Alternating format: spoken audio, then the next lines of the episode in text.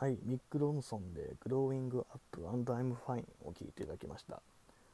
まあこれもすごいグラム的な歌い方と、やっぱデビッド・ボーイならではのちょっと楽曲センスが散れば、散りばめられて、かつミック・ロンソンのねギターもきらびやかでっていう、まさにグラムロックな一曲だなって僕は思ってるんですけれども、でまあそのミック・ロンソンも深く関わってくるんですけど、先ほども言いましたモッド・ザ・フープルっていうバンド、まあ、このバンドも非常にグラムロックという点においてはかなり重要なバンドでして、っていうのもやはり大名曲であるすべての若き野郎ども、まあ、他にもいっぱいホナルーチブギーとかいろいろあるんですけれども、まずはやっぱやはりモッド・ザ・フープルといえばすべての若き野郎ども、まあ、これもデビッド・ボーイがモッド・ザ・フープルに提供したうちの一曲なんですけれども、まあ、モッド・ザ・フープルってね結構古い時代からいたバンドではあったんですけど、商業的になかなか難しくて最初解散を決めてしまうんですね。もうこのままやってても意味がないみたいな感じで。ただまあそれを聞きつけたデビッド・ボーイ、まあ、デビッド・ボーイは昔からそのモッド・ザ・フープルのファンで、その解散を一旦止めて自分がプロデュースをするということで、それで作り上げたアルバムがすべての若き野郎どもなんですよね。だからでその頃のデビッド・ボーイっていうのはすごいクリエイティビティにあふれていて、自分の作るアルバムも素晴らしいし、あとプロデュース業そのモッド・ザ・フープルだったり、あと他にはルー・リードっていうベルベット・アンダーグラウンドの、え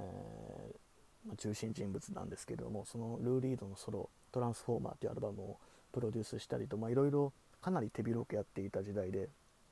まあ、そのうちの一つがこのモッド・ザ・フープル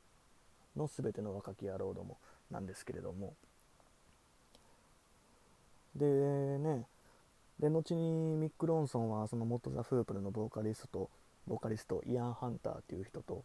一緒にライブをしたりするんですけど、なんかそのグラムロックのきらびやかでちょっと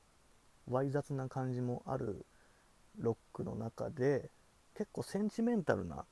面でもすごい重要な曲がいろいろあって、そのうちのいっきょくがやはりモッド・ザ・フープルのこの曲だと思うんですよね。まあデビッドそれこそデビッド・ボーイでいうとドライブ・イン・サタデーとかね、えー、ライフ・オン・マースとか結構センチメンタルな感傷に浸るようなね、えー、楽曲も多いっていうのがなんかすごいグラムロックの、まあ、特徴の一つなんじゃないかなって僕は思ってるんですけど、でモッド・ザ・フープルはね結構割とデビッド・ボーイとかに比べるとすごいベーシックが割とルーツに沿ったような、まあ、いわゆるロックンロールな感じであって、あまりグラムグラムした感じではないじゃないんだけど、でもやっぱね全ての若き野郎どもっていう一曲があるおかげですごいやっぱ一気に自分たちのステータスも上げたと思うんですよ。まあデビッド・ボーイからの提供曲っていうところでね、自分たちが作った曲ではないっていうところで葛藤はあったかもしれないんですけど、まあでもそういうの差し引いてもやはりあの曲を自分たちのねレパートリーの中にあるっていうのはやっぱそれはすごい誇らしいことなんじゃないかなって、なんか偉そうですけど思ってしまいますね。まあホナルーチブギーとかね、まあ、イエローモンキーもカバーしてますけど、ああいう結構だからすごい口ずさみやすいメロディーも多いのがモッド・ザ・フープルの、まあ、印象ですかね、はい、ということで、では次はモッド・ザ・フープルでそのデビッド・ボーイが提供して起死回生のきっかけとなった、かつ、えー、グラムロック史上最大の名バラードである、えー、全ての若き野郎どもを聴いてください。